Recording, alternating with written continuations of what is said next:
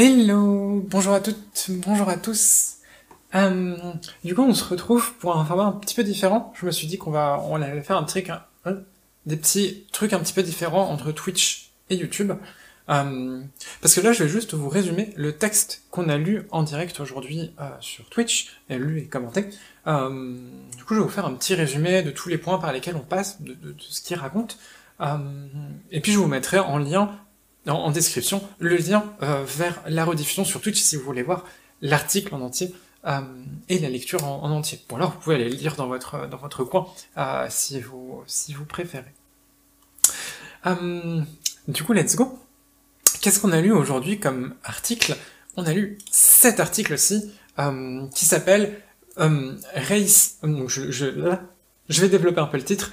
Race in Cyberspace, Race for Cyberspace, Identity Tourism and Racial Passing on the Internet de Lisa Nakamura, qui est donc une universitaire américaine. Euh, oh, J'avais recherché son, université, je l'ai oublié. Euh, et qui est donc euh, une des premières à s'être beaucoup intéressée et avoir beaucoup écrit sur la race, sur le race, la race et le racisme sur Internet. Dès les années 95, dès les années 90, ça c'est un article qui est, euh, qui est sorti en 1995. Euh, et donc d'avoir étudié ça, et en étudiant en même temps, parce que c'est une euh, professeure en euh, cinéma, en, en, en, media studies, mais aussi en cinéma studies, et en fait, en même temps, elle étudiait comment ces idées-là se développaient aussi dans la fiction, dans la, dans la pop culture, dans la science-fiction. Euh, donc elle a, enfin voilà, elle fait beaucoup de lectures de films, notamment de Blade Runner, d'Alien. On va parler de Blade Runner et d'Alien aussi euh, dans ces trucs-là. Et donc en fait, qu'est-ce qu'elle va faire? De toute façon, on va voir ce qu'elle va faire dans cet article-là. Mais elle va, elle va regarder les premiers jeux de rôle en ligne, euh, qui étaient uniquement par chat textuel au final. Euh, elle va regarder comment le racisme s'y articule. Et en développant ça, elle va réussir à montrer, premièrement, comment le cyberespace, comment, Internet, dès l'époque, euh, se construit comme un espace plutôt blanc, euh, et voilà, pas, si finalement libre de toute la race, etc., qu'on pourrait le penser, libre de retour racisme, etc., qu'on pourrait le penser. Bon, aujourd'hui, on n'imagine plus qu'Internet euh, est libre de tout racisme, mais vous allez voir pourquoi c'est intéressant. Elle va aussi lier ça à tout ce qui se passe, tout l'imaginaire qu'il y a dans la cyberculture, enfin dans la voilà euh, autour de ça, autour du autour du cyberspace euh, dans les dans les romans de, de cyberpunk et tout. Euh, et j'ai oublié ce que je voulais dire. Et, et elle va déjà se poser des questions sur ce que c'est que l'identity tourism, donc le tourisme de l'identité. Qu'est-ce que c'est que bah, de se mettre 5 minutes dans les pieds euh, d'une personne marginalisée, d'une femme ou d'une femme trans même, ou d'une personne noire, etc. Et puis de repartir le lendemain. Euh, il y a quelques premières réflexions. On va voir aussi qu'on peut, on peut aujourd'hui se reposer ces questions, non seulement sur Internet, de voir si ça, si ça a vraiment changé, si les règles ont vraiment changé, euh, mais aussi au niveau, euh, au niveau du tourisme de l'identité.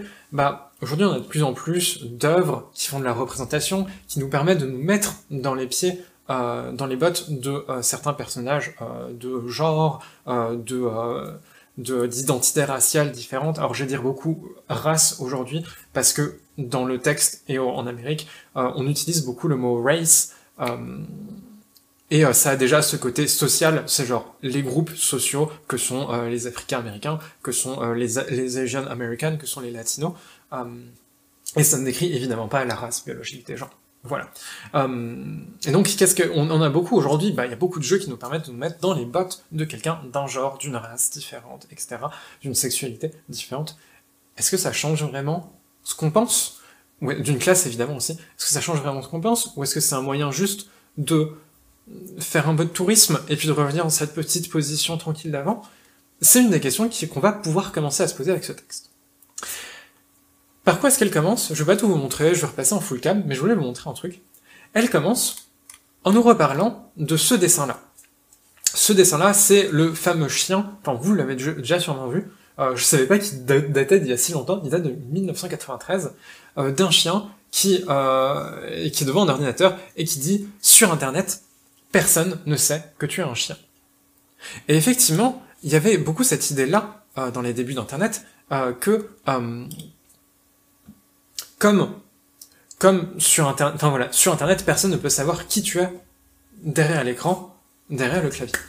Euh, maintenant, c'est plus vraiment vrai, vu que beaucoup de gens ont des photos de profil, beaucoup, on est beaucoup sur des réseaux sociaux, il y a des photos de profil, etc. En tout cas, c'est une idée qui était très présente et qui reste très présente dans l'imaginaire Internet, qui a été beaucoup imposé à l'époque par les constructeurs, euh, par les grands constructeurs et par les grands promoteurs d'Internet, mais aussi dans la science-fiction, qu'on a beaucoup hérité de là, euh, et qui se forme beaucoup avec la science-fiction. Et en plus, vu que ça, se lie beaucoup à des questions d'impérialisme et de colonialisme, et ça, on n'en est toujours pas sorti. J'ai oublié de vous mettre de la musique. Euh, Est-ce que j'ai... Bon, bah c'est pas grave, je vous en mettrai euh, au montage, peut-être. Du coup, il y a cette vision un peu d'Internet comme un espace un peu séparé de la, réalité, ce cyberspace. Une vision utopique, euh, où il y a une certaine, où il y a une égalité sociale, où tout le monde arrive euh, et peut, euh, comment dire ça, euh, et personne ne sait que tu es un chien. Seulement, est-ce que c'est vraiment une égalité où on est tous et toutes des simples et tous simplement des vus comme des utilisateurs, utilisatrices d'internet, etc. Ou est-ce qu'il n'y a pas un truc un peu différent? Parce que déjà, rien que dans cet exemple du chien, euh, bah, on va pas se, quand on se balade sur internet, même si on parle à notre chien, euh, on ne va pas on, ne va jamais se dire, ah, peut-être que je parle à mon chien, en tout cas, je parle à ce truc, euh, ce truc, euh, anonyme qu'est, euh, utilisateur d'internet. On va se dire qu'on parle à un autre humain. Et du coup, le privilège du chien, de ce chien qui va sur internet, c'est de pouvoir parler à ses maîtres, en se faisant passer pour un de ses maîtres. Et du coup, est-ce que c'est pas ça Donc en se faisant passer, je l'ai peut-être pas très fort, pour un des maîtres. Et est-ce que c'est pas ça, au final, c'est une première question que va poser l'article, le, le, c'est est-ce qu'au final c'est pas ça qui se passe? C'est les, personnes marginalisées, qu'elles soient des femmes, noires, etc., euh, ne sont pas, enfin, peuvent accéder à cet espace de discours, etc., de, de discussion et tout, mais est-ce que c'est vraiment sans marqueur, ou est-ce que c'est par, elles peuvent y accéder parce qu'elles sont, euh, parce qu'elles passent pour des, parce qu'elles passent pour des hommes blancs, et même uniquement à la condition qu'elles continuent à passer pour des hommes blancs. Comment elle va se poser cette question-là? Elle va faire une petite, petite étude euh, de ce qu'on appelait un multi-user dungeon, euh, donc un mode qui s'appelait Lambdamu. Donc, euh, faut imaginer ça, mode, c'est comme MMORPG, c'est le genre de truc, c'est multi-user dungeon, et un de ces modes, donc un de ces jeux-là, euh, s'appelait Lambda. Donc c'est juste des grandes salles de chat euh, où les gens venaient faire euh, du jeu de rôle, mais façon jeu de rôle papier, un peu fantasy, on partait en aventure. Il y avait beaucoup de choses différentes qui s'est passé, hein, mais on partait un peu à l'aventure. Voilà, euh, façon, euh, façon donjons et dragons et tout. Il y avait, il y avait des trucs euh, fantasy, des trucs dans l'espace et tout, euh, et, etc. Euh, et du coup, voilà, ça se, ça se passait principalement par chat écrit. Chacun jouait son petit rôle. je sais plus s'il y avait, il me semble que dans certains, tu pouvais dire, je passe d'une pièce à l'autre, etc. Tu pouvais bouger des objets avec des interactions textuelles. Et chaque personnage avait, euh, donc ça, ça dépendait un peu euh, d'où on était, et chaque personnage a une fiche de, enfin chaque utilisateur au final a une fiche de personnage. Euh, donc voilà, basiquement, dès qu'il y a quelqu'un dans la salle de chat, vous pouvez taper son nom, fiche de personnage, et elle s'affiche devant vous. Euh, elle commence à dire que ça, c'est pas juste que, elle commence à décrire que c'est pas juste un endroit où on fait tout ce qu'on veut, c'est que au final, il va y avoir un ensemble de règles, on va tous, et c'est ce que disent aussi les utilisateurs de Lambdamu, c'est que tous ensemble, on va, construire, ce monde de fiction, cet espace, et du coup, c'est tous ensemble, avec nos propres descriptions de nous-mêmes, nos propres self-descriptions, et nos propres, euh, comment dire ça, et toutes nos actions, qu'on va créer et qu'on va maintenir. Là, cet espace-là, le fait que ça puisse être un espace de fiction où les gens, certaines personnes en particulier, se sentent bienvenus. Et du coup, on va aussi utiliser ça euh, pour dégager les gens qui menacent un peu notre petit espace de fiction à nous. Euh, on verra ça après. Euh, et elle dit, voilà, ce qu'elle dit très intéressant. Je trouve que c'est déjà intéressant de décrire ça comme une pile de, comme ces espaces, comme une pile de description de soi qui, crée tout, en, tout ensemble quelque chose et avec des normes sociales et tout. On avance. Elle commence à regarder les gens et qui, qui interagissent à leur description, et en mode, il y a très très peu de personnages qui ne sont pas des mecs blancs. Euh, D'ailleurs, en général, comme c'est principalement des mecs blancs qui jouent, bah ça va souvent, il va, enfin, il va y avoir des persos féminins, il va y avoir des persos non blancs, mais ça va souvent être joué par des mecs blancs. Euh, et euh, là-dedans, elle va remarquer déjà que tous les persos asiatiques masculins sont extrêmement stéréotypés et suivent un seul stéréotype. Basiquement, c'est des samouraïs ou des super ninjas, souvent en reprenant directement des noms qui viennent de quelques jeux vidéo ou de quelques films.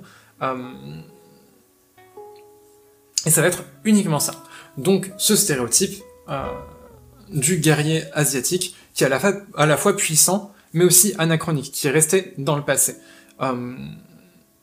C'est évidemment une vision politique qui est importante, enfin qui, a, des, résonances particulières euh, au début, du, à la fin, à la toute fin du XXe siècle, euh, parce qu'il y a encore cette idée raciste de la menace jaune, euh, donc du fait que le Japon va être la nouvelle puissance impérialiste et qui va finir par détrôner les États-Unis.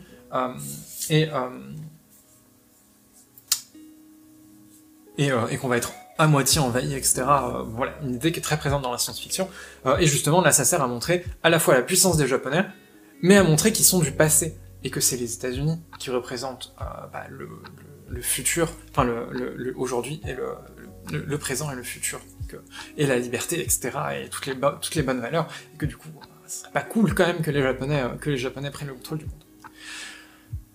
Ce qu'elle dit aussi, elle le redira un peu plus tard, c'est que tous les autres types d'identité raciales euh, sont, euh, sont réprimées. Globalement, si tu écris, euh, enfin voilà, si tu écris dans ta description que ton perso est noir ou quoi que ce soit, souvent, très souvent, tu vas être engueulé. encore plus si tu si, tu racontes que c'est un que c'est un perso que c'est un perso métis immigré qui a subi du racisme etc. Genre non non jamais de la vie. Et du coup tu vas pouvoir avoir que ce spectre très précis d'identité que tu peux comment dire ça, que tu peux euh, incarner. Parce que, voilà, tant que t'es, tant que t'es, tant que t'es soit un samouraï, soit, euh, soit parfois il y, a des mecs qui se décrivent comme un, cornichon de taille humaine. Donc ça, tout, tout va bien. Par contre, euh, dès que tu ramènes un peu trop la question de la race et pas de la façon exactement dont on veut dans le jeu, dans la façon qui est cool, parce que c'est des ninjas et des cyborgs, et eh ben ça va pas trop bien marcher. Euh, et elle dit un peu plus tard qu'il y a une double violence sur les stéréotypes de genre parce que euh, les, les, quelques, les quelques femmes asiatiques qui sont là, euh, et eh ben, euh, elles vont être décrites, ça va être, enfin, elle, elle copie la description euh, d'une d'une geisha qui ne porte jamais de culotte et qui veut juste passer sa vie à Cannes. voilà, le grand plaisir. donc voilà, ce qu'elle dit, c'est que, bah voilà, comme c'est à la fois à travers la race et objectifié à, à la fois à travers le prisme de la race et le prisme du genre, et c'est très violent en général. Euh, et elle va, là, elle commence, elle va commencer à faire son mouvement. Elle va dire que ça, ça va servir à renforcer l'idée que tout le monde est blanc. Parce qu'au final, bah voilà, tu vas, tu, enfin voilà, quand tu incarnes un samouraï ninja, etc., t'as l'impression que tout le monde est, enfin, t'as l'impression que la personne qui, incarne le, truc très stéréotypé en face de toi, elle est blanche. Et si tu prends une identité qui est... Ah oui, il y a de la musique, pardon. Moi, très bien, il y a de la musique, je suis bête. Euh, et si tu prends euh, un perso dont l'identité bah, sous-entend un petit peu que t'es un truc que t'es un peu plus intéressant que Jean-Michel euh, qui, fait son, qui putain de RP, et ben on te gueule dessus. Donc, ça va renforcer que l'idée que que tout le monde y est blanc, et donc que l'espace de Lambdamou, c'est un espace national un espace national vu comme blanc. Pourquoi est-ce qu'on a besoin, dans un jeu de rôle en ligne, où la liberté de tout le monde d'incarner qui on veut, etc., euh, de s'assurer que tout le monde est blanc, euh, et que tous les, joueurs avec qui on interagit tous sont blancs, pourquoi il y a cette obsession-là? Eh ben, elle va... C'est là qu'elle va commencer à nous dire des trucs intéressants. Elle reprend Donna Haraway, qui dit que la technologie, elle prend souvent des métaphores de mobilité. Euh, on peut penser à cette époque-là, évidemment, à la Space Race, euh, qui est le, euh, à la Space Frontier en tout cas, donc l'espace, la dernière frontière, qui était genre le symbole du développement technologique, c'est qui seraient les premiers à aller dans l'espace. Et du coup, cette idée du voyage et de la mobilité qui est ultra présente.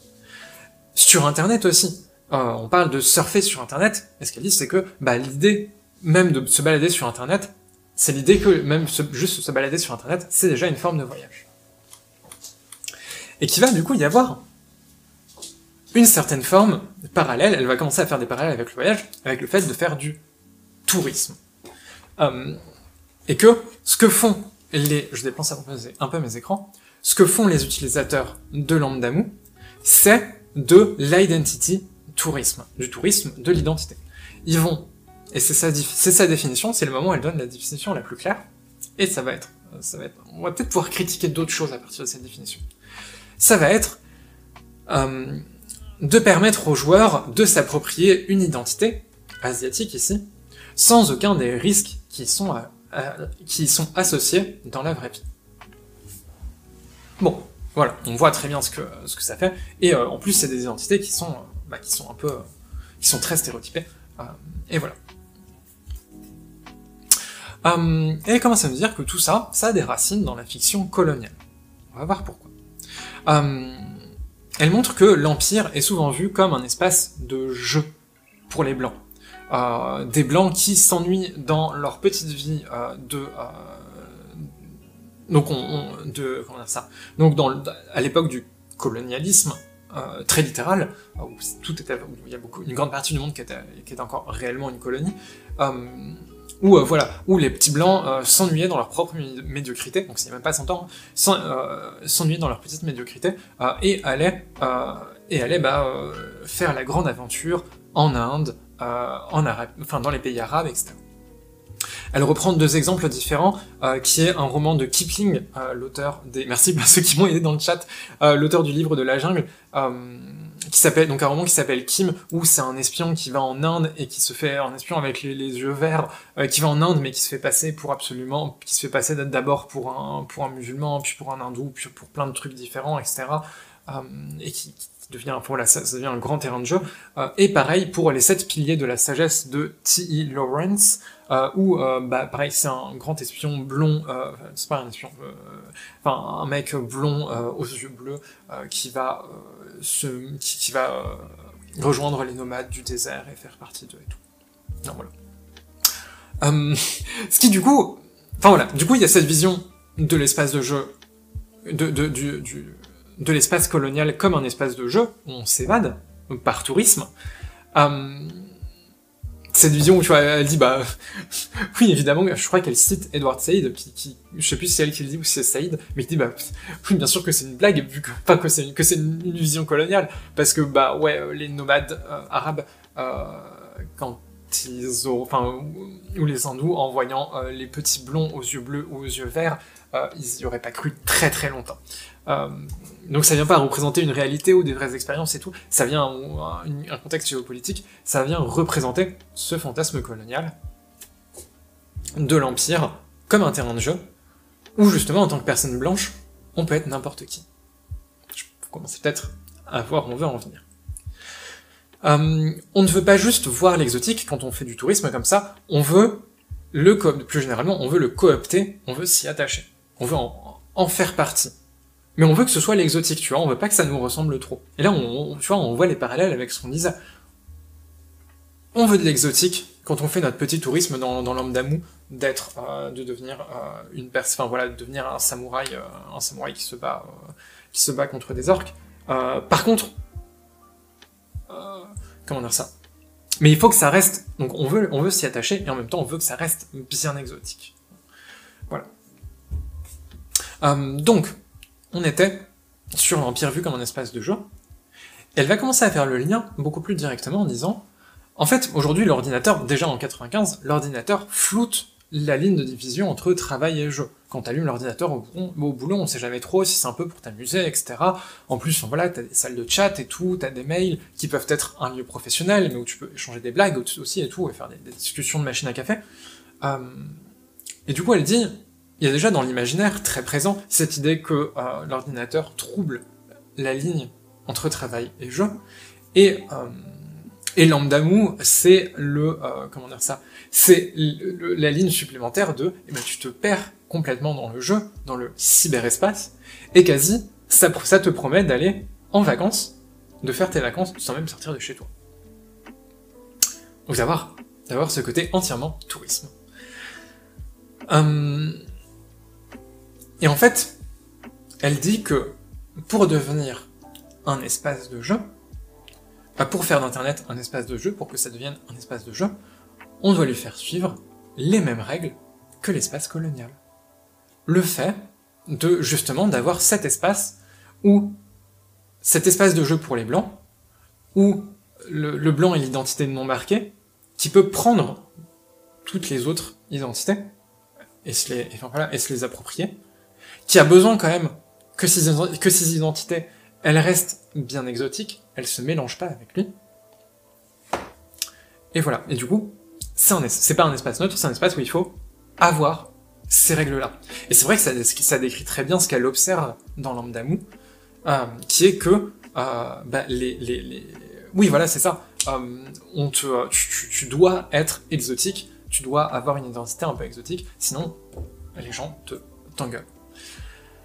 Euh, et c'est là qu'elle arrive à sa grande, enfin la grande phrase pour moi de, l'article, euh, où elle dit Le cyberespace est la nouvelle incarnation de l'idée des frontières nationales. Donc à cette époque, on l'a un peu vu, on avait cette idée d'une du cyberespace comme un lieu complètement séparé, genre c'est le, c'est le, tu vois, genre c'est le, truc façon rêve, ce que je disais en stream, cette idée de euh, une imagerie qu'on voit très souvent, enfin voilà, du, du, corps informe qui flotte dans le cyberespace, qui peut prendre la forme qu'il veut, etc., qui peut prendre l'identité qu'il veut, qui transcende euh, les divisions entre genre, sexe, race, classe, etc. Euh, et elle dit, et, du coup voilà, il y avait une idée très topologique de cet espace très séparé. Et elle dit exactement exactement le contraire. Elle dit c'est littéralement la nouvelle incarnation de l'idée des frontières nationales. Comment, comment elle justifie ça? Bah, pour elle, la technologie sert à affirmer, elle montre en tout cas que la technologie a souvent servi à affirmer une identité nationale. Euh, on peut penser à la space race, euh, comment dire ça? À la course pour l'espace contre les soviétiques. Euh, aussi contre la, menace alien. Euh, voilà, il, fallait montrer aussi, euh, ça, a servi aussi un peu à tout ça, ces rumeurs, il fallait montrer que la menace alien était présente et tout, euh, et était, à nos portes et qu'il fallait, qu'il fallait, arriver avant, et qu'on était, qu'on était en retard sur la technologie. Ça avait, ça avait aussi un lien avec la concurrence avec les soviétiques, évidemment, tout toute cette partie-là. Et ça a servi du coup à affirmer une identité nationale américaine. Et elle va étendre ça, et c'est là qu'on a vraiment le, cœur passionnant de l'article, de, cette idée qui fonctionne, euh, enfin voilà, de cette lecture très intéressante. Elle dit que, avec chaque avancée des frontières, que ce soit les frontières de la technologie, donc la frontière de, donc la technologie qui parle toujours de mobilité, la technologie euh, de l'espace, la technologie, euh, enfin voilà, la technologie du, du web, et du cyberespace qui est en train de s'étendre au-delà des États-Unis. Enfin, même dans les États-Unis, il y a des femmes, il y a des personnes racisées, etc., qui commencent à y avoir accès. C'est pas. Enfin voilà. Petite tension par rapport à ça déjà à l'époque. Euh, c'est toujours le cas. Enfin voilà, c'est aussi un des trucs qui explique, euh, qui, qui, explique très bien comment c'est arrivé dans le jeu vidéo aussi et comment. Euh, enfin voilà, comment, pourquoi le jeu vidéo, euh, dès qu'il y a des gens qui ont commencé à affirmer euh, qu'elles étaient des femmes ou qu'ils étaient des, elles étaient des personnes non blanches, ça a fait quick, les, les gamers ont, mal réagi. Euh,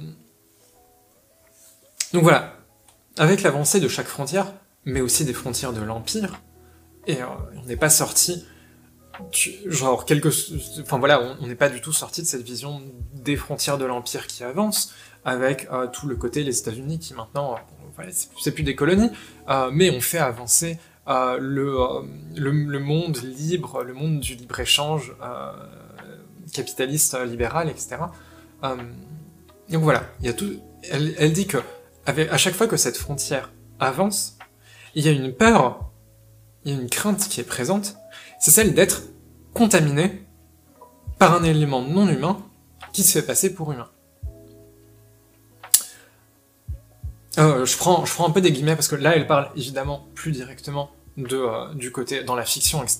Et, euh, et voilà. Mais bah, obviously, dans la réalité, sur les questions de, l'empire, de, de, des frontières de l'empire et tout, le non-humain, ça va être, ça va représenter tout ce qui sont les femmes, bah, les personnes, les, personnes qui vivent dans les pays du sud global, etc., etc. L'idée et la peur que ces personnes-là, elles accèdent au même statut d'humain que nous. Euh, et qui se trouve, euh, et, elle dit que c'est, il y a un miroir de ça, euh, dans, dans la fiction, et dans la façon dont on voit la technologie dans la fiction.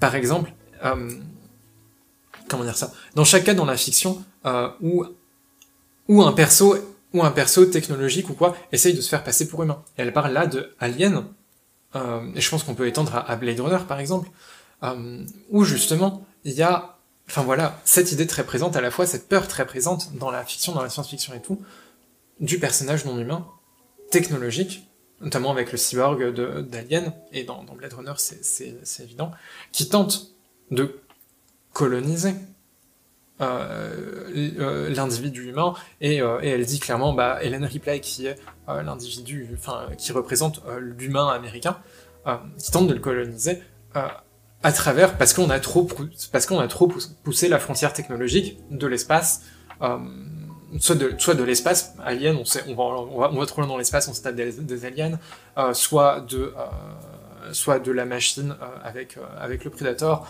euh, soit le soit avec Blade Runner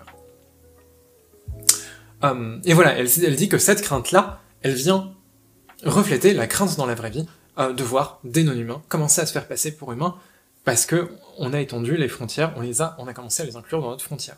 Et que justement, bah voilà, c'est ce qu'on revient avec l'espace de Lambdamou, c'est cette question de euh, maintenir cet espace qui qui reste un espace défini comme un espace blanc, un espace national. Et c'est pour ça qu'elle dit que le cyberespace, c'est l'incarnation des frontières, c'est une nouvelle incarnation des frontières nationales. C'est pas du tout un espace séparé, c'est au contraire un espace où on reproduit exactement un espace de jeu colonial. Euh, et pour étendre un petit peu, en fait, Lisa Nakamura, c'est donc voilà, elle a, un champ d'études assez large, elle a, elle a, écrit sur beaucoup de trucs, et elle parlait aussi euh, plus plus généralement euh, d'internet, du développement d'internet, euh, de la façon aussi dont on représentait, dont on il y avait un peu des craintes au début d'internet que euh, bah ouais voilà quand quand il y aura des quand il y aura internet en Afrique, dans les pays arabes, est-ce qu'on va être est-ce est-ce qu'on va, est-ce qu'on est qu'on va se retrouver face à des Arabes sans, sans, sans le savoir euh, Et en fait, il y a beaucoup de pubs qui, euh, qui montraient à la fois Internet comme s'étendant, mais les Arabes et les Africains restaient bien différents, c'était bien des gens pas très éduqués, qui touchotaient parfois un ordinateur parce qu'on on avait apporté la technologie, mais ils savaient pas très bien le faire, et euh, voilà, vous inquiétez pas, euh, ça connectera, ça connectera tout le monde, mais ça reste un espace à nous. Ça connectera tout le monde dans un cyberespace qu'un espace à nous. Euh, elle conclut en disant Bon, il y a ces problèmes dans Lambdamu, dans les multi-user dungeons en général, mais au final, il y a aussi un potentiel utopique là-dedans, dans le fait justement euh, d'être le bug qu'on essaye d'éliminer, d'être cette, ces identités qui, ont l'air justement de, euh, déranger autant euh, les gens qui, sont là-dedans, les, utilisateurs principaux. Et du coup, elle dit, il y a un réel potentiel utopique, euh, justement dans un endroit où on embrasserait un petit peu, où on, se permettrait euh, de faire, de, de montrer toutes ces identités diverses, et ces identités qui, en elles-mêmes, petit à petit, montrent que, enfin voilà, tout ce qui est, enfin voilà, tout ce qui est euh, femme-homme, mais aussi question d'identité de, de, race, etc., sont des trucs qui ne sont pas fixés, euh, et de remontrer leur fluidité. Voilà pour Lisa Nakamura. Qu'est-ce qu'on peut en tirer. Je sais aussi de faire, de faire un, petit coup, euh, un petit coup de moi ce que j'en, enfin voilà, euh, ce que je ce que je peux vous dire, enfin petit résumé et aussi ce que j'en pense. Euh, pourquoi, pourquoi j'en parle aussi aujourd'hui et tout. Euh, donc c'est une étude de l'internet à ses débuts. 95, c'est encore le, milieu de, enfin voilà, vraiment encore l'explosion continue jusqu'aux jusqu'aux années 2000, et avec les smartphones et tout. Euh, et de l'imaginaire aussi, elle, fait extrêmement bien le lien euh, avec toutes les métaphores et tout l'imaginaire qui se lie autour d'Internet. Et au final, bah ouais, on voit que beaucoup de trucs qu'elle dit euh, sont, semblent encore réalistes, enfin voilà, encore de l'écho aujourd'hui. Mais elle met l'idée elle, elle, montre, elle propose l'idée que le cyberespace, c'est pas un espace de liberté, c'est pas un espace d'égalisation, d'égalité sociale, etc., où on ne voit plus la race, ou, ou ce genre de trucs qui sont, désagréables.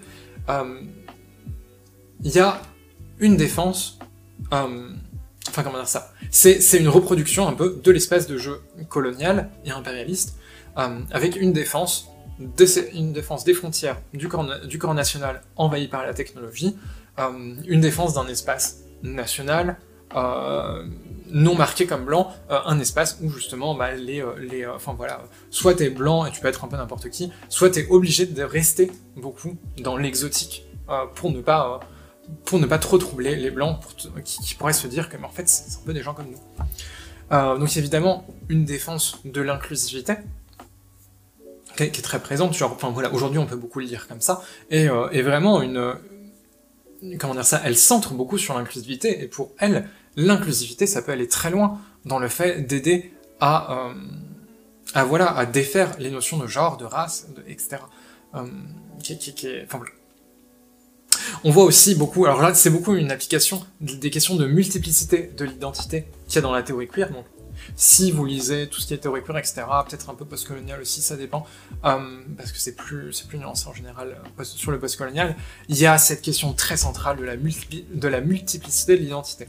Souvent, on comprend pas trop ce que ça veut dire, genre, est-ce que je peux être ceci, cela, etc., est-ce que, est-ce que je peux m'imaginer euh, être, euh, enfin c'est souvent caricaturé en mode, euh, est-ce que je peux m'imaginer être euh, une, lesbienne noire qui vit dans, tel pays? Voilà, Jordan Peterson fait tout, fait tout le temps ses blagues comme ça. mais ce qu'elle ce dit, ce qu'elle dit exactement pour le, le tap, ce qu'elle dit exactement ici, c'est non, enfin voilà, c'est la, multi, la multiplicité de l'identité, c'est le fait que, bah en étant une femme, on peut être plein de trucs différents, tu vois, genre en étant une, femme asiatique, etc., on peut être beaucoup de choses différentes que ce truc très stéréotypé. C'est ça, c'est ça qu'elle voit comme révolution, c'est ça qu'on voit comme révolutionnaire dans la multiplicité de l'identité. Côté un peu libéral, même si on en a parlé avec Butler, c'est pas, pas exactement du libéral. Une approche très intéressante pour les jeux de rôle, comme pour les espaces en ligne, c'est que c'est, au final, ces espaces-là, c'est une somme de descriptions de soi qui crée et cette somme de description de, soi, elle crée un certain espace social, avec ses règles, avec ses limites, etc. C'est pas juste la liberté, c'est vraiment... Enfin voilà, on a, on a besoin d'avoir cet espace-là défini pour, pour interagir entre nous. Et là, ils sont créés juste avec des descriptions de soi et des façons de se décrire aussi. Mais il y a bien des limites. Et cet espace, il veut dire quelque chose. Euh... Est-ce que tout va bien? Ok. Pardon, pardon. J'ai presque fini. Euh... Il y a cette question, il y a cette question surtout très centrale, et qu'on va pouvoir, qui est peut-être un peu dans son, qu'on voit un peu dans son, à sa naissance ici, du tourisme de l'identité. Qu'est-ce que ça veut dire de se mettre dans les bottes de quelqu'un d'autre? Euh, pour quelques minutes Et puis, même si, même si on n'est plus dans un truc aussi, c'est la question qui va se poser dans les années qui suivent, même si on n'est plus euh, dans quelque chose de si stéréotypé, euh, même si on voit des identités qui sont plus diverses, même si on a un petit goût de l'oppression, tu vois, genre dans nos fictions, euh, qu'est-ce que ça change? Enfin voilà, qu'est-ce que ça change? Et est-ce qu'on n'est pas toujours dans cette définition qu'on avait de tourisme de l'identité C'est tu, tu prends l'identité, tu, tu te mets dans, dans les bottes d'une certaine identité sans n'avoir jamais réellement ces risques-là dans la vraie vie. Est-ce que, est-ce qu'au final, quand on a ces identités multiples, tu vois, genre, quand, on, se dit, euh, bah voilà, on, va voir, on va interagir, voir, on va se mettre dans les bottes de ces, de ces identités un peu plus multiples, est-ce qu'on a vraiment, est-ce qu'on a vraiment ça? Ou alors est-ce que c'est juste, bon, on va se dire, on va retourner dans ces petites bottes à soi et se dire, et euh, enfin voilà, re revenir, euh, comment dire ça? Voilà, revenir dans ces petites bottes de, de blancs ou d'hommes ou de personnes cisgenres, etc. Et se dire, ah bah aujourd'hui, euh, j'ai vu que c'était dur d'être une femme trans noire racisée, enfin une femme trans noire handicapée et tout, euh, je vais euh, faire plus attention et je vais être gentil. Ce qui est bien, ce qui est très bien, c'est pas non plus un engagement politique et c'est pas vraiment ce qui forme au final l'oppression. On voit pas la structure de l'oppression. Et en fait, il y a plusieurs autres questions que j'ai envie de poser par rapport à ça. C'est que, en fait, voilà, dans tout ce texte, on voit ce qu'on voit beaucoup dans ce qui hérite de la théorie queer, etc. C'est un focus sur la subversion de l'identité. Dire que subvertir l'identité, c'est politique, et c'est comme ça qu'on fera avancer les choses. C'est sa conclusion. Sauf qu'en tant que, voilà, en tant que meuf, en tant que personne racisée, parfois on prend aussi sur des espaces comme Lambdamou, etc., enfin sur des espaces comme des MMORPG et tout, ou même dans la vraie vie, des identités assez stéréotypées. Parce qu'il y a une certaine obligation de fit in, de se, fondre dans le tas. Parce que sinon, voilà, au pire, au pire t'es très punk et tu vis ta vie dans, un, coin. Quelle est la, meilleure façon de, faire avancer les choses C'est une question. Et c'est particulièrement vrai en tant que meuf trans, parce qu'en tant que meuf trans, souvent au début, tu, prends des identités un peu stéréotypées, voire tu les gardes pendant ta transition, tu vois, genre, euh, vive les bimbos, etc. je, je conseille pas personne d'être hétéro, mais tu vois, genre, il y a, y a, pas, y a pas de souci, tu vois, genre, je vais pas. Euh, enfin voilà, c'est pas un truc, euh, c'est pas un truc à critiquer. Or justement, il y a un peu ce côté euh, dès qu'on dès qu'on centre sur la subversion de l'identité, etc. Euh, eh ben, il y a une pression sur les personnes marginalisées de montrer des identités subversives. Parce que autant, autant il y a cette idée de, il faut une structure qui leur permet de les accueillir et tout, ça on est bien d'accord, et du coup il y a cette responsabilité-là, et on est bien, bah, si c'est pas inclusif, c'est parce que vous ne laissez pas les gens s'exprimer, mais il y a aussi une pression à s'exprimer, et au final, tout le monde va pas, va pas forcément s'exprimer. Enfin voilà, va pas, Enfin oui, voilà, on n'est pas, c'est pas forcément à nous de subvertir et d'être et d'être le petit spice pour le petit, petit bout d'épice pour les euh, pour les personnes, euh, voilà, pour les personnes cis. Et en fait, si moi, enfin voilà, ma vision du truc et la la la, la distance que j'ai par rapport à ça, euh, c'est que euh, on ne se focalise pas sur la façon euh, dont l'oppression se structure et sur souligner la façon dont l'oppression structure nos identités, etc il euh, n'y a pas une certaine construction d'une conscience de classe. Et pas seulement des identités, mais la façon dont l'oppression, genre, ouais, voilà, c'est ça, euh, structure nos différences, structure la façon dont, dont, dont la société est, est divisée. Genre, il n'y a pas ce côté, euh, enfin voilà, il y a ce côté, il faut montrer, il faut montrer qu'on peut plein de choses en tant que meuf, en tant que personne raciste, c'est très bien. Mais il y a aussi ce côté de montrer, il faut aussi montrer faut pas montrer aux, aux blancs qu'il faut être gentil avec nous, tu vois. Il faut montrer qu'il y a une oppression, que c'est pas un hasard, et elle, elle, en est bien consciente dans son texte, on est d'accord, mais, elle, mais ça, ça devient jamais le centre. Il faut montrer qu'il y a des raisons pour ça, qu'il y a des gens qui en profitent, et que c'est principalement, enfin voilà, c'est principalement les personnes, les personnes blanches dans le, dans, enfin voilà, euh, dans le Nord global, les personnes cis, les hommes, qui profitent de tous ces, et, bien sûr les bourgeois principalement, qui profitent de tous ces euh, axes d'oppression.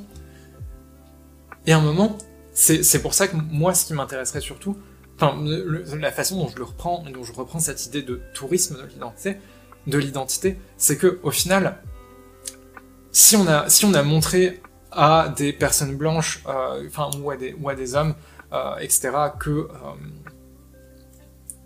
que voilà, il pourrait être euh, telle ou telle autre chose et que l'identité, telles identités, les identités des femmes, des personnes racisées sont pas, comment dire ça, sont pas fixées, genre c'est très bien.